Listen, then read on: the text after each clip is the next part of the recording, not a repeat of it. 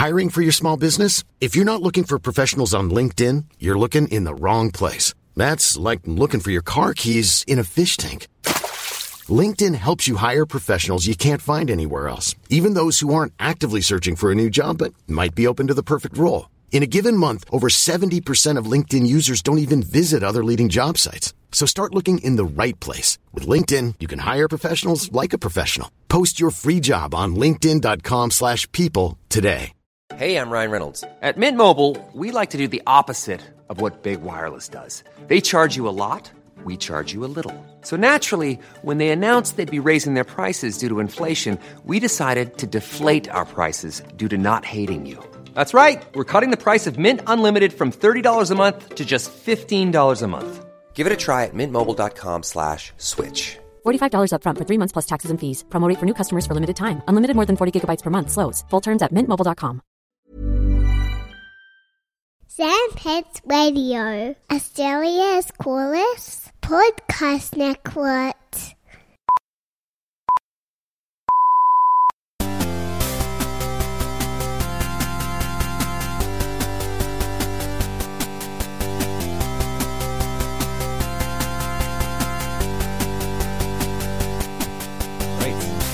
Hi, everybody. Guess what? It's another episode of All the Small Games, a podcast that's all about indie games, hosted by me, Andrew Levins, and for the first time in weeks, my good old friend and co host, John Valenzuela, is here. Hey, Levins. God damn it is good to be back. Great to be back in the uh, in the Zoom call that we use to record every episode of this podcast. Um, Indeed. John uh, John took a couple of weeks off. Uh, for those who, who weren't paying attention, uh, had a baby, a beautiful baby girl who I got to meet on the weekend. Uh, and It was lovely, lovely for you to meet her. It was wonderful to see. she's uh, the perfect switch stand. I, I've seen, Yes. Seen you lean, leaning the switch up against her, her little head while she rests on your stomach. That's how they develop, right? Yeah, yeah, exactly. Gotta get that. Gotta get those neck muscles working. Um, and uh, I just want to say a very big thank you to um, who do we have? We had Mr. Sunday Movies, we had Jackson Bailey and Adam Knox for stepping in and uh, g- co-hosting a couple episodes for us. Uh, it was really really fun. If this is uh, your first episode, regular episode with uh, me and John hosting, uh, strap in because every week we talk about indie games. Uh, the indie games we've been playing, most of the time they're brand new ones, and uh, most of the time they're pretty cheap too. So if you ever want some cheap recommendations from the game for the gaming console of your choosing, uh, this is the perfect podcast for you to uh, tune into every single week. Um, today, Damn straight. I got some. I got some big news. I finished two two big games in the last uh, two two big small games uh, in Hot in damn. the last, Love a finish in the last week. Uh, one of them took over my life, but took over my life during the time that you were away. So I don't even know if you knew I was playing this game. Um, Is, is this uh is this blue it is fire? Blue Fire. Yep. Um, I pay attention. Good, good, I keep my eye on what's going on. uh, and then uh, a brand new game got- came came out, and I'm gonna fuck it up because it's it's a it's a, a whole bunch of assonance. Is it Tiger Trio's Tasty Treats? Tiger Trio's Tasty Travels. Travels. Damn it, so close. Close. So close. Great, great. And it's alliteration. Is oh, that's right. Assonance is, is vowels. Uh, yeah. Okay. Repetition of vowel sounds. So we're all, You we're also an English podcast. You finished Quad T, as I've been, as I've decided. No, I have, I have not finished Quad T's. That's a brand new game. The other game I finished is one of Ah. your favorite games of uh, 2020. Um, it is a game that was recently ported to Switch, and I talked about it last week. It's called There Is No Game, a, uh, a, a yes. puzzle game. Uh, and yeah, uh, when I recorded it with Noxy, I was halfway through the final chapter. Um, those chapters are pretty long. You can't finish an entire chapter before you have to take your kids to school, unless you get them up earlier than they should, and that's that's going to be bad news for you when they get back from school. So uh, True. yeah, we've we, Arch- Archie and I played that entire game together. Um, it was very fun introducing him to a puzzle genre, like a, a puzzle game that was also so, um, I guess, like you know, uh, like subversive when it comes to the way those puzzle games work. It had it was crammed full of more ideas than than your average game, like you know, ten average games has, and it just and also like a, a little bit of a tour through kind of various different genres of game and various different concepts attached to gaming. Like, did he understand? Did he kind of get the whole uh, like the free to play Yes. levels Yeah, well, it- and, and get why that was funny? I think kids would understand that more than us because the the first True. games they're really introduced to on iPads are like you know oh yeah yeah just Get, is it free? Yeah, okay, you can get it, no problem. And then it's you know jam full of ads and gems that they have to wait half an hour to before they regenerate again, so they can keep playing the game. But man, True, true. what a great what a great game. Apparently, it's it's um. Uh, because after after I talked about it with Noxie last week, he went on his uh, podcast Filthy Casuals, and Tommy and Ben and him were talking about it. Um, they're all playing it. I think they all just finished it in the last week, and they're going to do a spoiler episode. Maybe we can get on on that somehow. But um, Yeah, definitely. it was just invaded. It was so much fun, um, and and they're all loving it too. Like it is just it's a very sweet and cool, unique game. Tom Tommy has been playing it on his iPad, and I think it's only eight bucks on iOS. So if uh, you've enjoyed us yeah, talking and about I think it, it, will work really well on iOS as, as well. Like, yeah. So we played it on the TV one- with the Pro controller, and there's a few moments like where you have to stop the glitch from uh, from breaking the Yes. text. Trying to do that with controllers was just like well, I had to take the take it out of out of the, the, the dock and do it with the touchscreen instead. Yeah, because I, I played on PC, Mm-hmm. and admittedly, I was using my trackpad, and it was a nightmare to do that bit on trackpad. That's actually when you when you said I'd finished it. My first thought was, how did you get past that section on Switch? that would have been nuts. But nice to know that they uh, they put uh, touchpad controls in as well. That that makes perfect sense for that. Yeah, game. definitely. But yeah, I would recommend if you have a good iPad, um, I think that is a great place to to play this game. It's an awesome game. Play it however you can. It's good no matter what. But uh, Yeah. yeah. I think uh, trying to play it with a controller, some for the most part, it's great. But there are some moments where you have to be quick, and that can get pretty frustrating. Um, and a Yeah. great one to play with kids too. It's and it's genuinely funny. There's some great writing in it, uh, and some very very just like great gameplay ideas, Great but also story ideas too. too. Great, yeah. Except the, the the female character, it's funny. Like they put so much effort in making the male character like this, you know, f- funny French, deep deep voiced French character. Like I think you, we both described it as French strong bad. Um, Yeah. and then the girl is just like this like random American girl voice, Yeah, that was a bit, that was a bit bit generic. but- Just sounds like the, like a princess character in a video game, which kind of felt beside the point for me. Um, but yeah, very great game across the board. I really really enjoyed it. Um, what games have you been playing? We'll get into it. I don't, I don't- I don't know what you've been playing. I want to. I want to know. Oh shit. Um, well, I've got a couple of games that I'm going to review. One of them is same as you, the the Tigers Tiger Trio's Tasty Travels. Um, uh, I've also been been having a taste of a new Devolver release that's come out in the last few weeks called Essays on Empathy Okay. um, which is really interesting. For the most part, though, uh, I mean, last time I was on an episode, I talked about how I've been wailing on Rogue Legacy. Yep. Uh, because it's a game that like you can you can put down and pick up at the drop of a hat, and there's there's not a lot of I've realized as well there's not a lot of narrative demand, so I never feel like oh I just need one more minute for this cutscene to finish, or I'm picking the game back up and I've forgotten where I was up to in the story. As a uh, as a dad treat, I picked up um, SnowRunner and all like both year one and year two season passes of DLC on Switch, and I've just been I've been wailing on that for the last couple of weeks just because it's like I said, there's no narrative. It's very easy to pick up and put down. It's also weirdly like calming to just kind of chug along in this big truck. Yeah, so we and- should explain because for anyone that hasn't been listening to the podcast since the start, I feel like the game Mud Runner and then its sequel Snow Runner has been like pretty consistently an, a, an in joke on the podcast. yeah, that's Uh, true. since we started the, the, the podcast, it was a it was a game you first played on your computer, in which you play as a truck. Um, hold on, this is me just just from secondhand knowledge. Just see how, how well I can describe the game. Uh, you you it. play a truck that has to drive uh, and do errands, but you have to drive through mud. And I guess you are upgrading your truck so you can drive through deeper mud throughout. is that kind of what happens? Sort of. The, fir- the first game, Mud Runner, is you, you have these levels that are like set deep in the Russian wilderness, and your job is to like you, you have a task which is to deliver logs from a like a, a, a, logging site to a lumber yard. The thing is, you're driving like horrendously muddy trails. You are driving these like kind of janky Russian trucks. The first game wasn't very complex, didn't offer a lot of like upgrades or anything like that. Uh, way, way back before it was called Mud Runner, it was called Spintires, and I probably could have reasonably talked about it on this podcast back then because it was like it was a little kind of cult indie breakout, and that's how it then became like it got bought by a bigger company, turned into Mud Runner, which was the console release of it, and then Snow Runner is the uh, the sequel to it this is I think it's Focus Home Interactive. I think is the name of the like much much bigger development and publishing studio that own it now. But SnowRunner is great because it, it kind of went like, well, people seem to enjoy doing this. How can we how can we make the the, the gameplay better?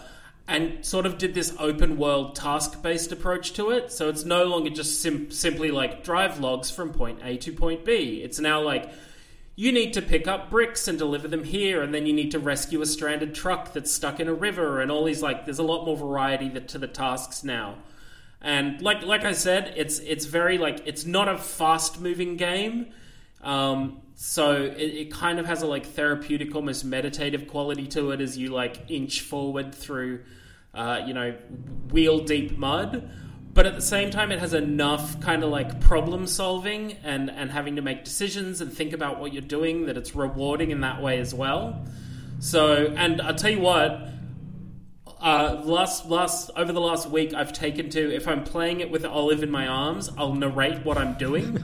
so I'll sit there being like, "And we're driving this truck up the hill, and oh, it looks like there's a lot of mud ahead. Maybe I'll need to get a scout truck to use as a tugboat kind of strategy to get through this."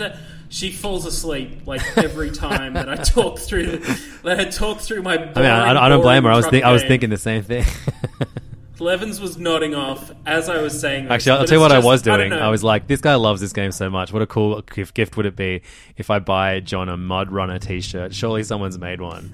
So I Google mud. Oh, yeah. I Google Mud Runner T-shirt, and the first thing that comes up is a T-shirt that just says "I am useless and gay." And then I and no no mention of the game anywhere and any of the other options. I was like, okay, maybe I'll try Mud Runner merch.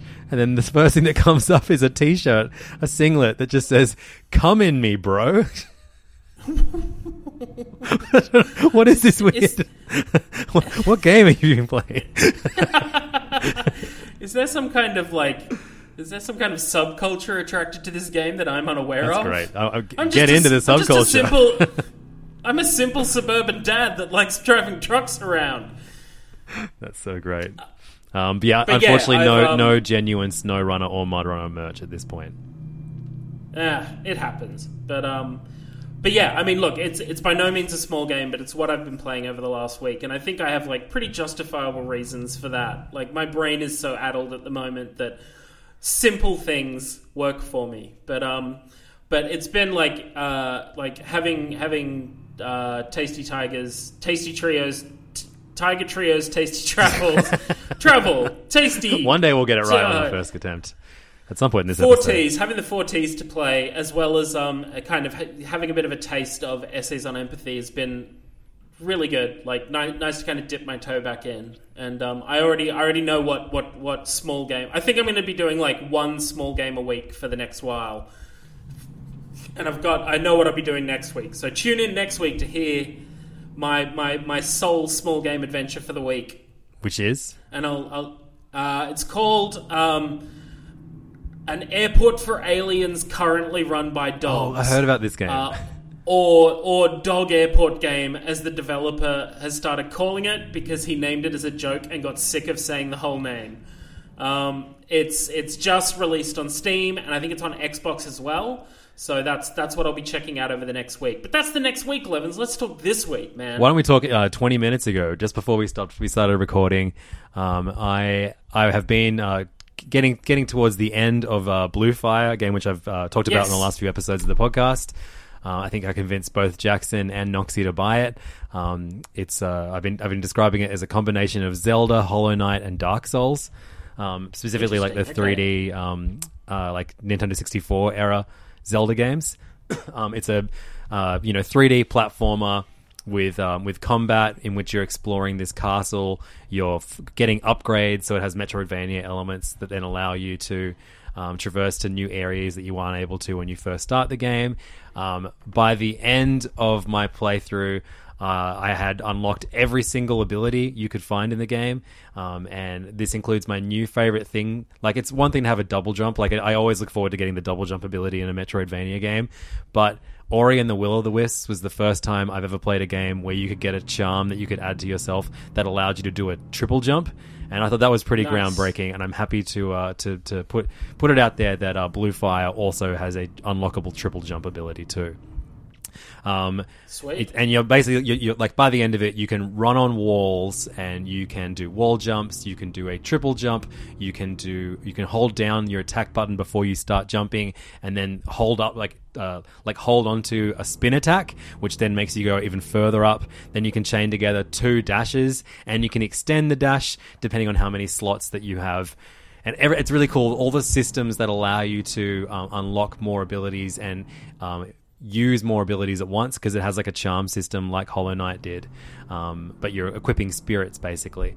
Um, but you can you can uh, upgrade how many spirits you can equip at once by collecting hearts that you access in these voids that you find within the castle, and the voids are the very very difficult platforming challenges.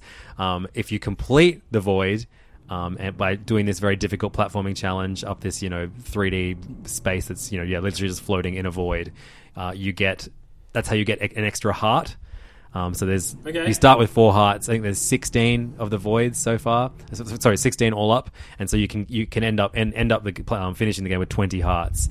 But the, it, within the voids, you have to collect these little like uh, like I call it I think they're called like soul orbs or some shit. And for every the more you collect of them, you can then go see this dude, sell them to him, and, and he, he'll give you an extra slot to equip these these upgrades. Very cool how all the systems play into each other. It's probably a confusing mess for everyone listening right now, but I got really, really into it. I got really hooked into so much to do with this game where I was like, oh, I know that if I do this, I'll be able to go then go unlock this. I've, I completed all the side quests. I predicted with Jackson that I was going to get 92% of this game because I knew that those final few voids were going to be just way too difficult for me to, to, to muster. And um, I spent the majority of last week just absolutely stuck on the final boss. Um, and not even like the boss fight as a whole. I could get all the way to the final of four phases of this boss fight without taking a single hit of damage. And then her final form was essentially it turns into like I guess this game's equivalent of like a bullet hell where you can't there's like a grid moving around on the floor and if the lasers hit you it takes off like three hearts at once and then she's to- always constantly firing thing like bombs at you that take off like five hearts at once. There's just it like I can get there. I had I finished the game with 15 hearts at the end so I still had five voids to complete. 86% John um, was my final score because this morning after like so many times of of trying to beat this queen, um, this this you know this big final boss. The, the worst thing about it, like, and I, this really became apparent. Like, I, I loved my time with this game. I think it's a really, really special game.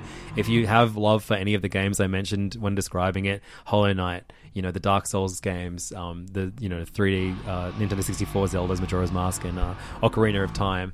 I really think you should give this a go. It combines elements of those games really well. It's a very small team, uh, Robi Studios, um, who I absolutely cannot wait for whatever their next game is. I think this is maybe a very ambitious game for them to try and tackle first. And the only part that really let let like let the game down for me was uh, the lack of quality of life. Um, mo- like there's a few, like okay, for example, um, in, in this final boss, um, you have to access a chamber that's within a temple that's within the, the temple gardens. The save spot the save Okay. spot is in the temple gardens. So Right. you die in the in the the the chamber, right?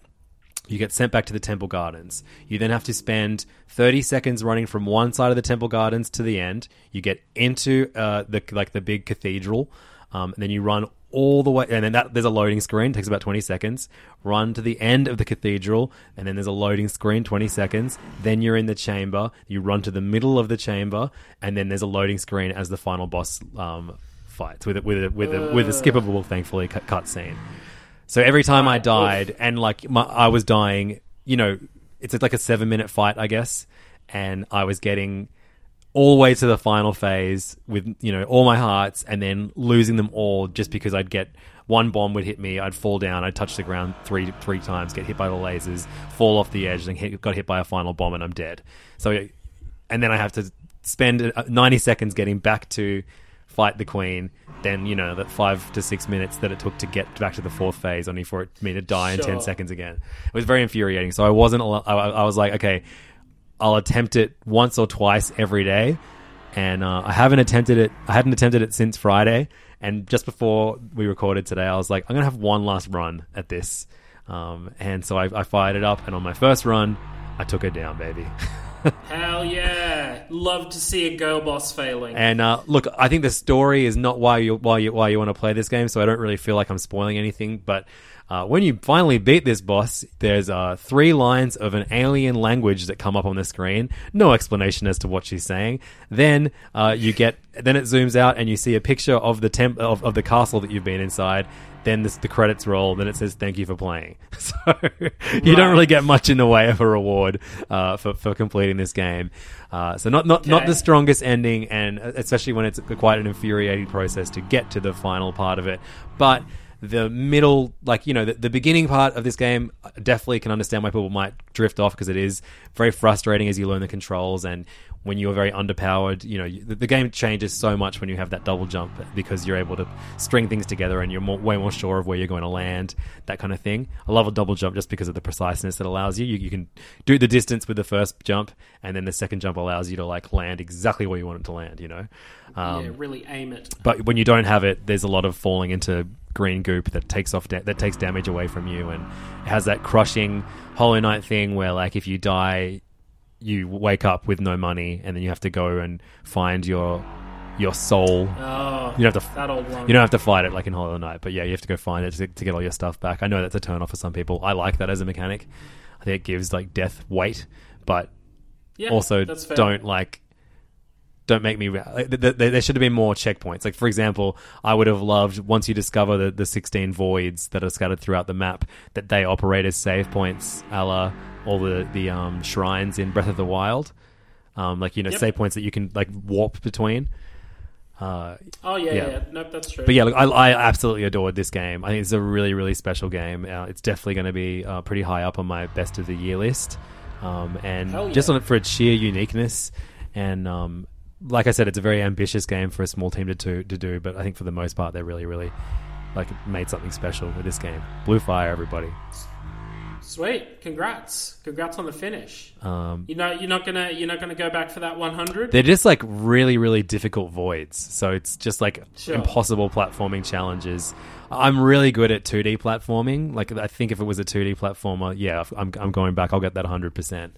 But um, 3D platforming, there is just like there like I, I'm not I'm not saying it, it's definitely my fault that the fuck up's happening, but I think the it's really really easy to lose control of your character and like Sure. and suddenly not not be aware of like you know where you're going to land or things like that especially when you're having to Yeah, like totally. clear massive gaps by chaining all of your abilities together at once Yeah, yeah, yeah. I get that. All right. Yeah. Well, 80, 86% is nothing to be sniffed at, my boy. yeah i'm just happy i beat that boss man it's just so Yeah. so infuriating A lot can happen in three years, like a chatbot may be your new best friend. But what won't change? Needing health insurance. United Healthcare Tri Term Medical Plans, underwritten by Golden Rule Insurance Company, offer flexible, budget friendly coverage that lasts nearly three years in some states. Learn more at uh1.com. Hiring for your small business? If you're not looking for professionals on LinkedIn, you're looking in the wrong place. That's like looking for your car keys in a fish tank. LinkedIn helps you hire professionals you can't find anywhere else, even those who aren't actively searching for a new job but might be open to the perfect role. In a given month, over 70% of LinkedIn users don't even visit other leading job sites. So start looking in the right place. With LinkedIn, you can hire professionals like a professional. Post your free job on linkedin.com slash people today. Jewelry isn't a gift you give just once. It's a way to remind your loved one of a beautiful moment every time they see it. Blue Nile can help you find the gift that says how you feel and says it beautifully with expert guidance and a wide assortment of jewelry of the highest quality at the best price. Go to BlueNile.com and experience the convenience of shopping Blue Nile, the original online jeweler since 1999. That's BlueNile.com to find the perfect jewelry gift for any occasion. BlueNile.com. um yeah so blue fire is done there is no game is done um and Sweet. Uh, look, we talk about Oink Games on the show a lot. Oink Games, one of my favorite uh, board game developers and publishers. They're from Japan. Um, we've uh, spent a lot of the last year and a half uh, talking about um, the physical Oink game uh, releases, um, games like Nine Tiles and Deep Sea Adventure. Um, and uh, I'm ban- I've collected well over 30 of them, al- almost their full roster of uh, of releases. They're these fantastic, beautifully designed little um, collections that that you know you can fit in the palm of your hand. They're great for traveling, and there's so many great ideas. They look gorgeous. Um, they're just very, very like you. I feel like even the most cynical of people would understand why I'm addicted to collecting these things. Uh, aesthetically, they're very beautiful. Um, so I have actually have I have got a few of them to talk about uh, in in a future episode, but we're not talking about the physical uh, Oink games today. We're talking about a couple of uh, one a collection of digital versions of their best selling board games that they are bringing out to uh, to Nintendo Switch later this year. They've started a Kickstarter campaign. If you have not back- backed it yet, please go back it because the more the more people back it, the more games they add to the collection, which is really cool. Um, if you look up Oink Games Kickstarter, um, have, you, have you have you seen it, John? I have not. I have not seen the, the Kickstarter itself. No. So yeah, will- they're, they're bringing like digital versions of Deep Sea Adventure and um, startups. I think it is, it is like one um, some of their no Insider. They're kind of their their best best selling um, board games. Uh, and they're going, they're making these beautiful looking digital versions of it. So they started a Kickstarter. They, they hit the um, 100% of their goal pretty quickly, but as soon as they hit 200, 300, 400, etc., every one of those milestones means they add another game to the collection. And at the moment, with like less than a week left, they haven't actually hit 200% yet. So if you love me, please, for the love of God, everyone, go and pledge your 20 bucks or whatever to get this very cool collection of games. There's a whole bunch of um, physical rewards you can get alongside it. When this um, when this Kickstarter launched two weeks ago, it was a pretty great week actually. Uh, within 24 hours, the Oink Oink Games launched a Kickstarter for Nintendo Switch, and I would say I got 20 to 30 people, some people that I did know, others that I've never met before in my life, messaging me on various social media saying, Dude, have you seen this? Dude, have you seen this? I mean, little do they know that, yeah, I'd seen it, and I reckon I was one of the first 10 backers of the project. Um, Amazing. But then that same day, or maybe the day after, we also got confirmation that um, one of uh, John and my, our, my favorite TV shows of all time, The Venture Brothers, which was sadly uh, announced to be cancelled at the end of last year, is uh, is coming back for one movie um, on HBO Max. And so I had yet another 20 to 30 people messaging me about that one too. Like, oh, dude, did you see the news? I know you're a fan of this.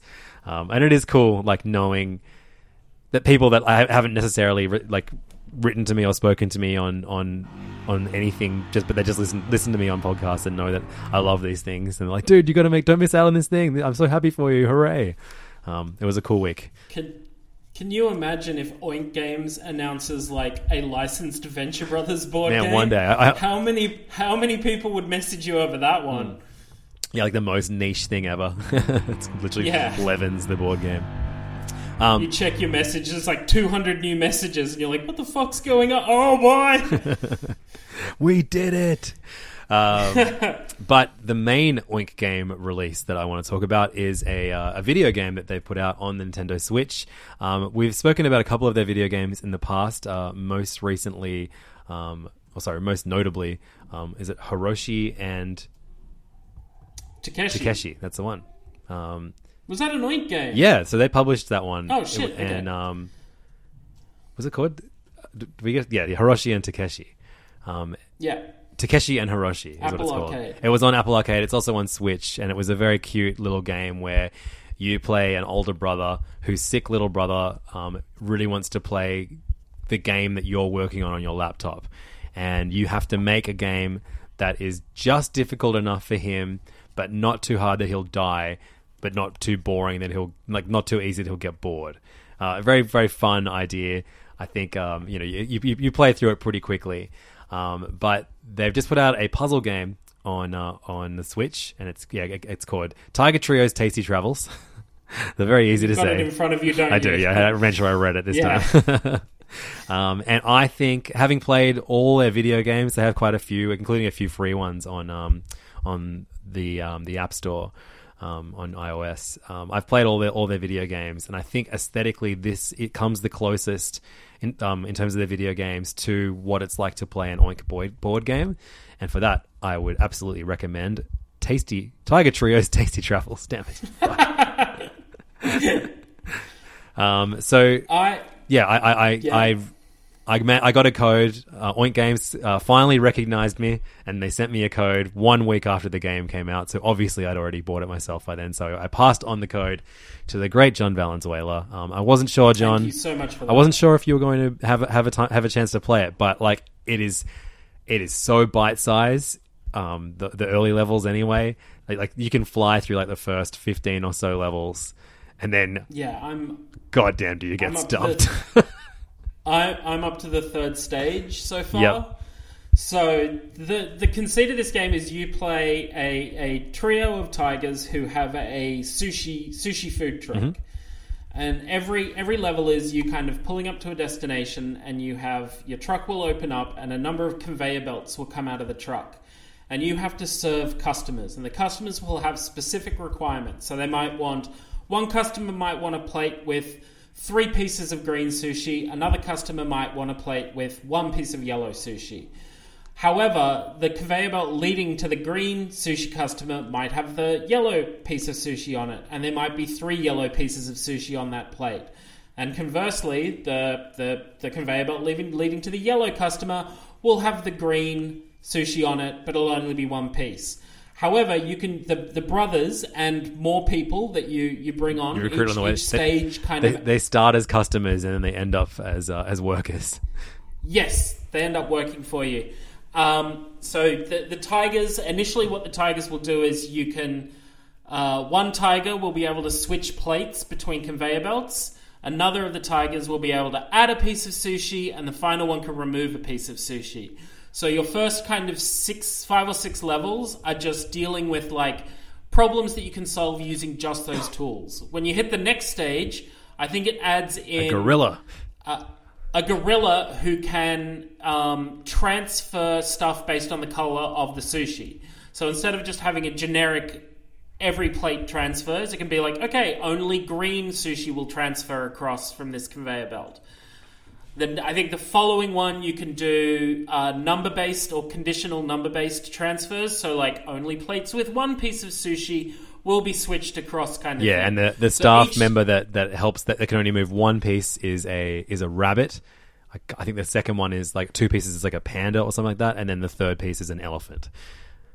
yeah, And they are all so And the- goddamn cute. Like I would buy toys of every single character in this game.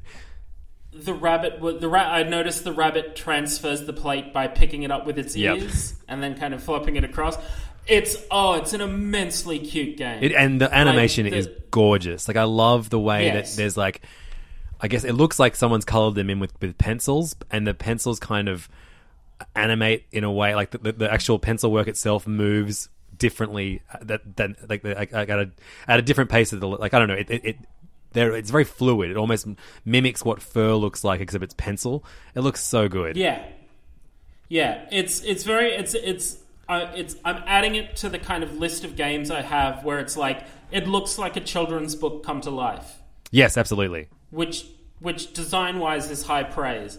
And it's like whenever you whenever you successfully finish a level, all the characters on the level will start dancing, which is just great payoff. Like I think in particular, I love the gorilla. The gorilla starts breakdancing, and every time I finish a level, I look immediately at the gorilla and I'm like, "Go, dude, yeah!" But even the way you, you Um, get to each level, like yeah, like the, the, the trio pulls up in their in their truck, and then the conveyor belt, like it, it opens up, and then the conveyor belts shoot out, and then it's just it, Yeah. it, it's all it, everything just looks so good in this game.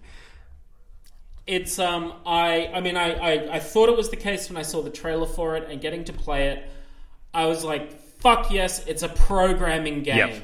Like this is this is a game that teaches you the logic of coding, and I love games like this.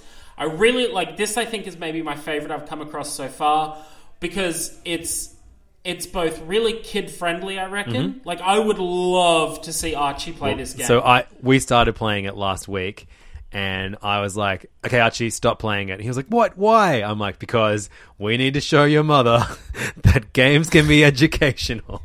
Amazing. And I'm like, "Look, there, it's Um, programming. He's coding, but with sushi." So not only is it like I think really kid friendly because the complexity curve on this is so well tuned. Like each each level adding on that new kind of element to it just teaches you how to use it so well that if you get bogged down, it's not because it's incomprehensible. It's because you're not looking at the problem the right way. Yeah, you're- you're overthinking I, so I it. start, yeah, I, I ran into a level today that was like, I was like, there are three different things, and the person in the middle, like the the three different conveyor belts, the left and right side don't want anything. The middle wants like Yep, three this is the of one each. that stumped me too. Yeah, and I'm I'm trying all those things, and it has that's that's the other thing. When you start a level, sometimes there can be instructions hard coded into the level that you can't get rid of. So for this one, like the left hand side, there was a move a single sushi plate across thing. So I'm planning all my stuff around like, okay, if I delete sushi, then I'll get rid of one, and I can add another bit of sushi back, but that'll take this out. Da, da, da, da, da.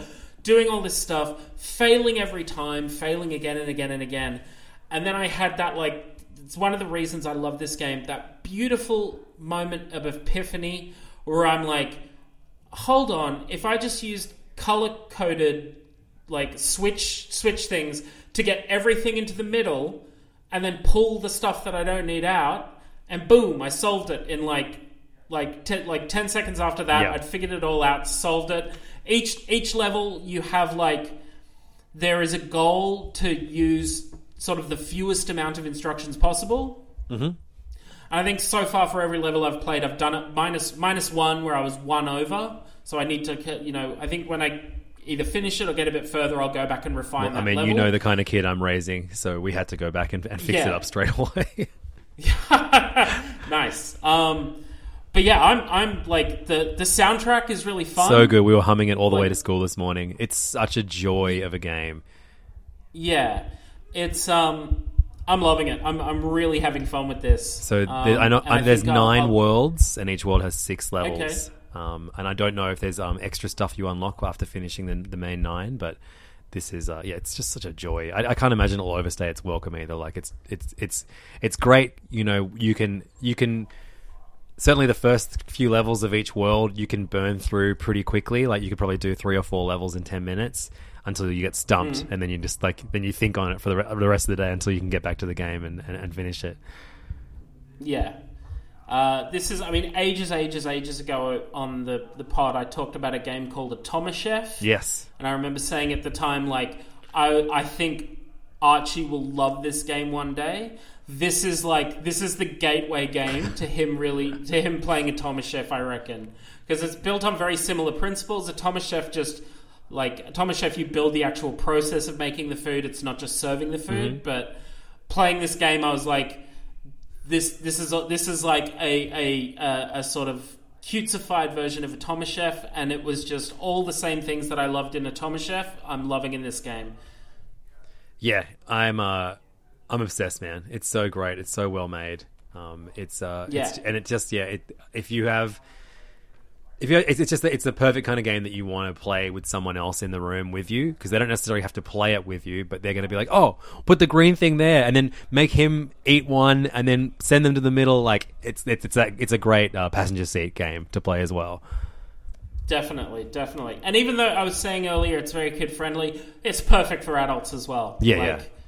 Me, me, 38 year old man, loving the shit out of this game. Yeah, and and and, if you're if you're worried that we're just uh, you know be, we've been kid pilled and that's the reason we like these these games, uh, Dad pills. Tommy Tommy uh, Dasilo from Filthy Casuals uh, spoke about it on Filthy Casuals last week after I recommended it to him too, and he loves this game too.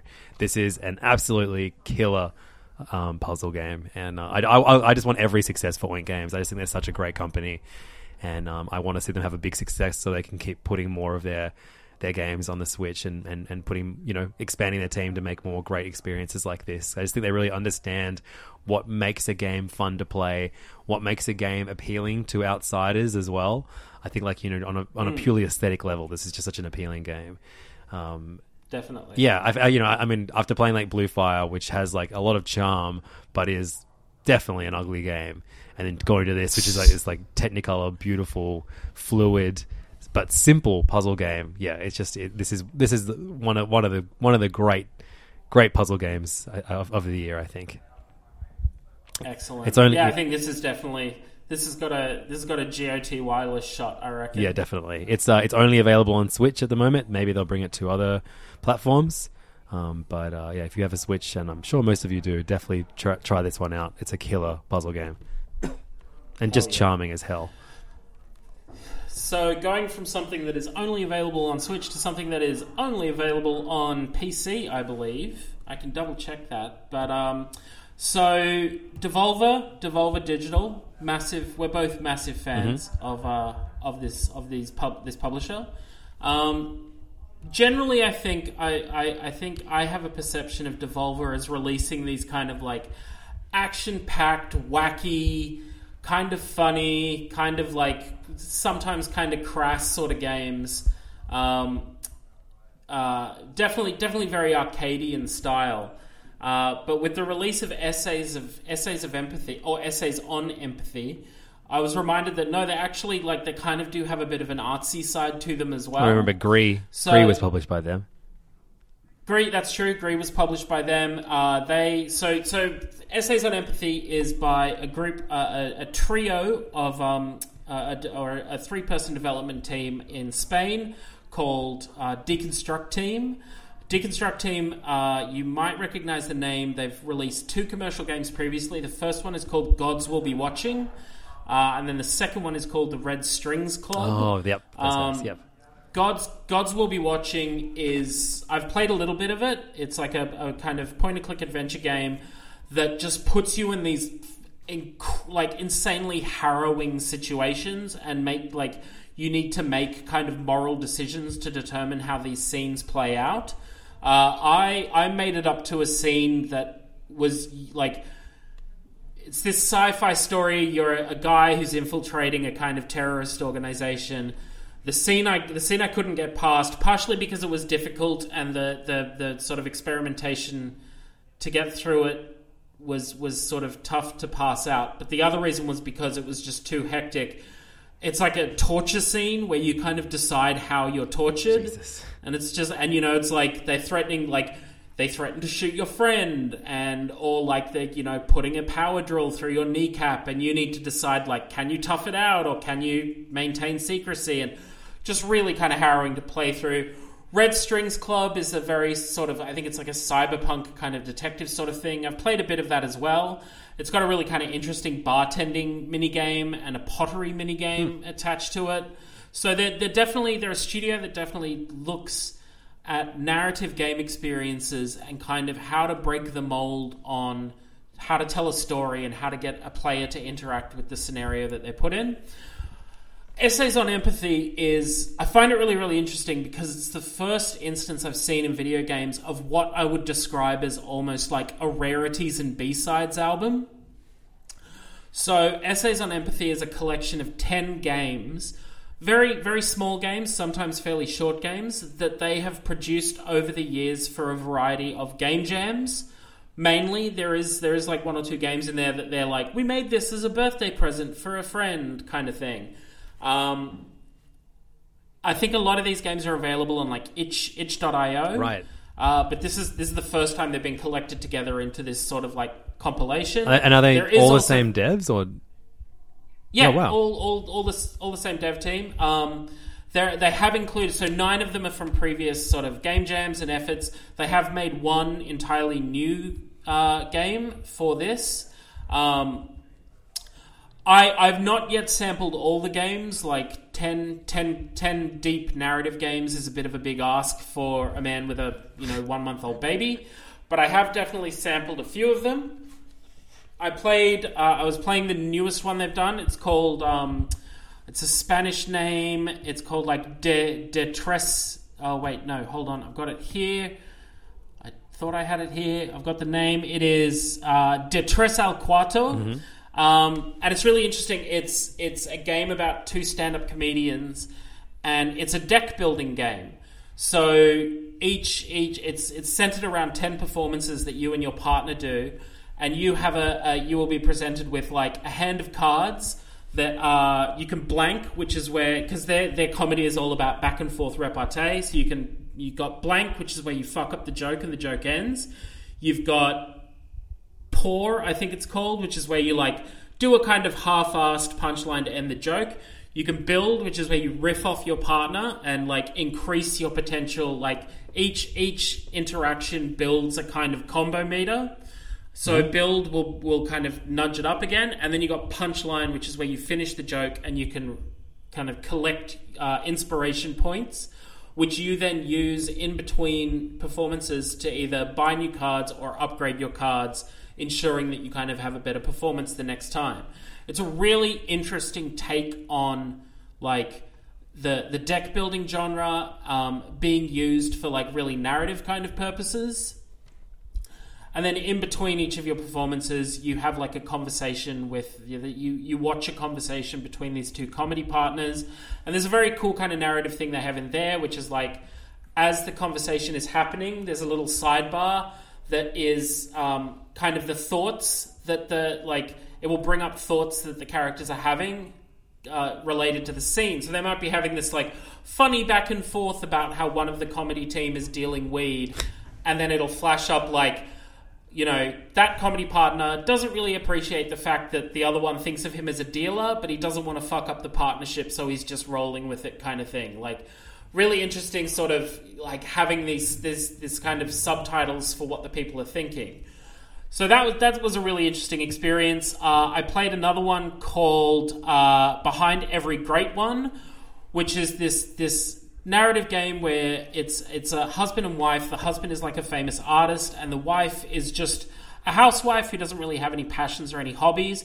You play as the wife, and it's all about how like it's it's a game about like how the situation you're in gives you anxiety because you feel like you're being judged. Like each, the gameplay loop is each day you can perform a set number of tasks. So you might be able to like prepare dinner, wash the dishes in the sink, clean the toilet, and iron clothes.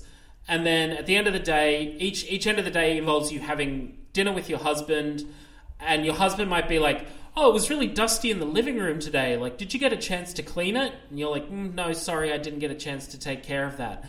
Oh, okay, okay oh, the plants in the hallway are looking a little dry. Like, you know, we need to, like, they need to be watered. And it's like, oh shit, I forgot that today. I'll get to it tomorrow. So you never actually are able to finish all the jobs that you need to do. And then, like, his parents come over to say, and his mum's a bitch and, like, is picky about everything. And then your sister gets kicked out of her apartment and comes to stay with you. And so this woman just has all this anxiety piled on, a, like, on top of her and there are times where like you can't perform any tasks. You just have to go to a room that doesn't have anybody in it and cry essentially. Hmm. And once you cry like it changes the color of the screen back to normal and you can go back to doing your tasks.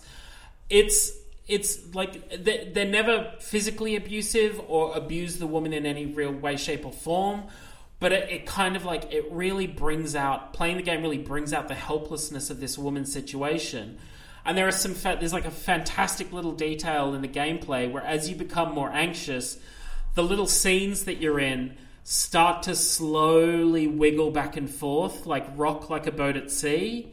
And it just gives you this really kind of nauseous, anxious feeling that mirrors what this woman must be feeling. Um, as I said, there's ten games in this collection. There's there's so many that I still want to check out. There's like one game about a woman who realizes that the skeleton that's inside her isn't her skeleton. So you like steal an X-ray machine and go go to the countryside to kind of learn about yourself a little bit more. There's a game about uh, uh, an assassin or a hitman who's recuperating in a flower shop, and so it's all kind of about like flower arranging and and you know sending a message with various bouquets. The very first game in the collection is actually like kind of a Metroidvania. Um, it's from like 2014. The the story is like you are uh, you you work for like this outer space mining company and you get drunk on the last night of a dig and when you wake up the company has abandoned you so you need to like go down into the mines and mine enough resources to build your own rocket ship off this planet mm-hmm. i wouldn't say it's like I, I they use the term metroidvania this this podcast has definitely taught me to be a little bit more circumspect about when that term is applied. I So think we're not in the same room anymore. I won't hit you. Yeah, I think it's more of a puzzle platformer with like some equipment elements to it. Um, but yeah, this is like it's it's um, each of these games as well comes with a gallery from the development of the game and also a short video of the um, of the the development team kind of talking about the game, almost like a director's commentary sort of thing. Uh, it's it's really nicely put together as well, um, and yeah, I think it's just some some of the games like obviously because they were made for game jams, they're not highly polished games, and there were definitely one like there's there's one I played uh, which the like I was really it's called Engelaster's January 2021 in case anyone's picking this up and, and will play it. Um, but it's sort of like it's got a bit of an open worldy element to it that that has like you you you have a truck you need to drive around and the truck driving mechanic is dog shit but it's one of those things never, where it's like. you like could never mud run in the, in this truck. no definitely snow run mud run not a chance but it's just one of those Come in things me, where it's bro. like I'm what was the other one I'm depressed I'm and gay or something gay. I'm useless and gay um it's one of the like playing it. I was like, driving this truck is driving me fucking insane. But I understand it's a game jam game. It, it's not supposed to be a truck driving game. It's supposed to be a narrative game. I'll accept that.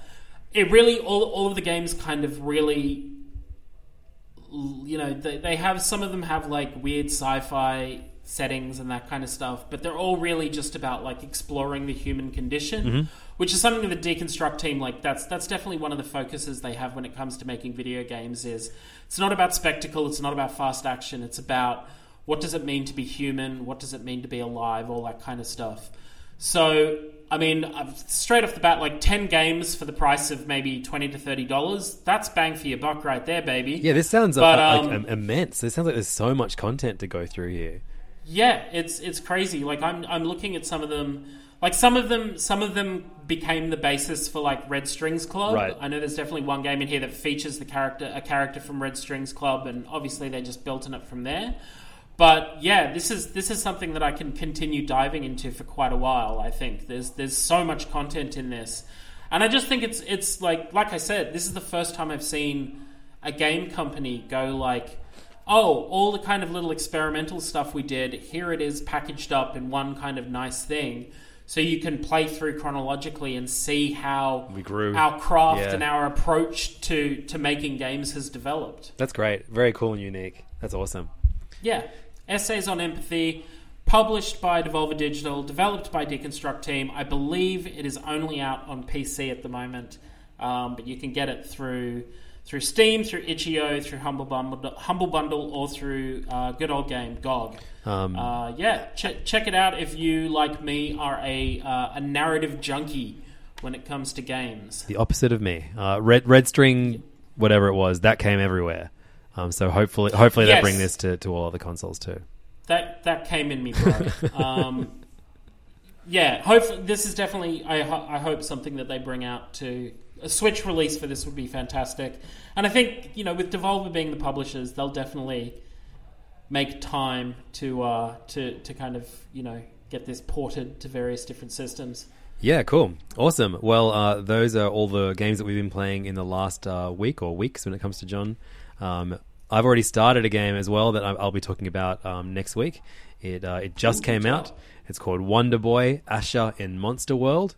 Um, it is Ah, another yes. Uh, revisited um, old Master System uh, Wonder Boy game. Uh, I, th- I believe so, anyway. Um, but I've talked about a few Wonder Wonder Boy games on the podcast in the in the past, and this is yeah the latest one that just came out, published by In In, In Games. It looks gorgeous. Uh, it's a very fun platformer. Um, so I'll be talking about that in great length next week. Um, and of course, John will be talking about the airport dog game. Yep. Um, we all we all know and love it. Uh, there's a lot of uh, of new releases, or a few a few very good notable new releases uh, coming out in the next week. Um, if you like weird first person indie games, there's uh, two very good ones, or you know very very big high profile ones. Uh, Sludge Life. The uh, Devolver digital game that was made by some of the guys that also made Disc Room. John reviewed it on the podcast earlier, late last year. Um, and it uh, actually wound up on my game of the year list last you go. year. I think number seven or eight. Um, that is coming to. Super, super excited for it. Definitely cop it. It's really fun and That's on the. Switch. Uh, comes out on the 2nd of June. Uh, and then three days after that, a game that I know a lot of our listeners have been very excited to come to the Switch. That is uh, Umurangi Generation, um, a Yes. first person photography game, I believe it is. Yep. Um, so that Yep. comes out on the 5th of June, uh, which is. There's another there's another first person game coming out as well in that early June, like first week of June period. Um, f- uh, the second release by um, the, the the like AMC, the the channel behind like Breaking Bad and stuff. Oh, really? Have a games they have a games publishing arm now, and the second game from them. The first game was like an air airplane like. I, I guess flight simulator, but you're not a pilot; you're a passenger. Mm-hmm. So it's just like real time, sitting in an airplane seat. You can watch stuff on your entertainment unit. You can put your tray table up and down and that kind of shit.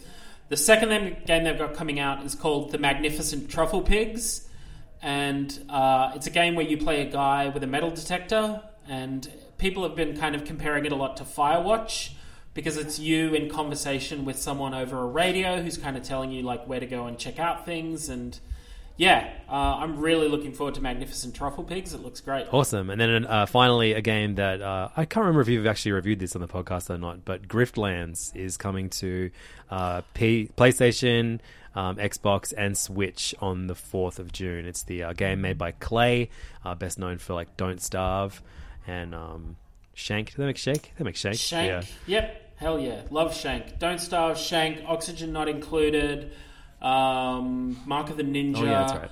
like Cl- Klei just like Klei Klei are a rock solid developer Um, they've just like been putting out putting out great stuff for years now So yeah, Griftlands has been.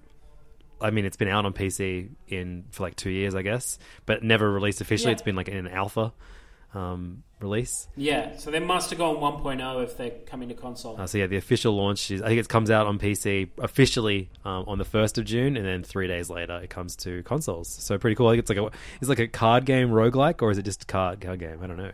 I know nothing about it. Um, I think it's just a card game. Like it's a lot more kind of narrative based. Um, it's a lot more. It's a lot more narrative based. Like you won't. It's not like Slay the Spire where you get far and then you die and you go back. I think it's like if you fail an encounter, it either changes the direction of the story or maybe you can come back and try that again. Yeah, great, awesome, Yeah. cool. Well, there's plenty of great games coming out. Again, you could also just play. Uh, let's try one more time. Tiger Trio's Tasty Travels. Yes, said it without even Nailed reading it. it. Did it? I did it. Finally, we made it. Everybody, you can definitely go back and try check that one out. It's so so much fun. And uh, if you if you if you got the chutzpah to do it, take check out Blue Fire. Try and beat that queen faster than Yeah. I did. I think I've, I've I beat the game with 86 completion in 19 hours. So it's a it's a much Oh. much bigger small game than the ones we normally talk about. Um, hey, thanks bad, so much uh, to everyone for listening. John, good to have you back, and uh, Great to be back. we'll be back again next week unless John has another mysterious baby, a second one. How was this baby mysterious? The first one. No, as in like, We've known it's been coming. but the second one. If you if you suddenly got a baby in a week, that that'd be mysterious. Oh, that'd be I'd, I'd be terrified if Bro, I'd happened. never call your daughter mysterious. Okay. Thanks.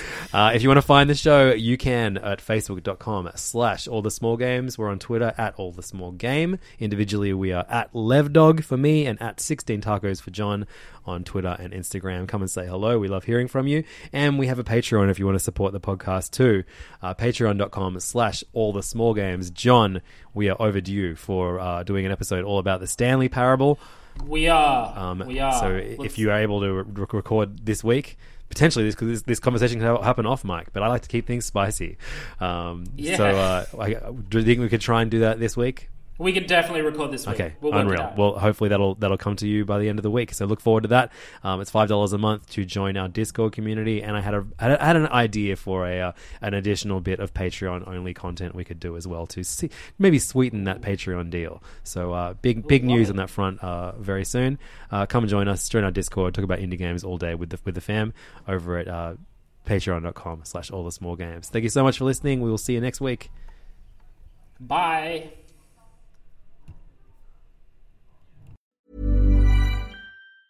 Mom deserves the best, and there's no better place to shop for Mother's Day than Whole Foods Market. They're your destination for unbeatable savings, from premium gifts to show-stopping flowers and irresistible desserts. Start by saving 33% with Prime on all body care and candles. Then get a 15-stem bunch of tulips for just $9.99 each with Prime. Round out Mom's menu with festive rosé, irresistible berry chantilly cake, and more special treats. Come celebrate Mother's Day at Whole Foods Market.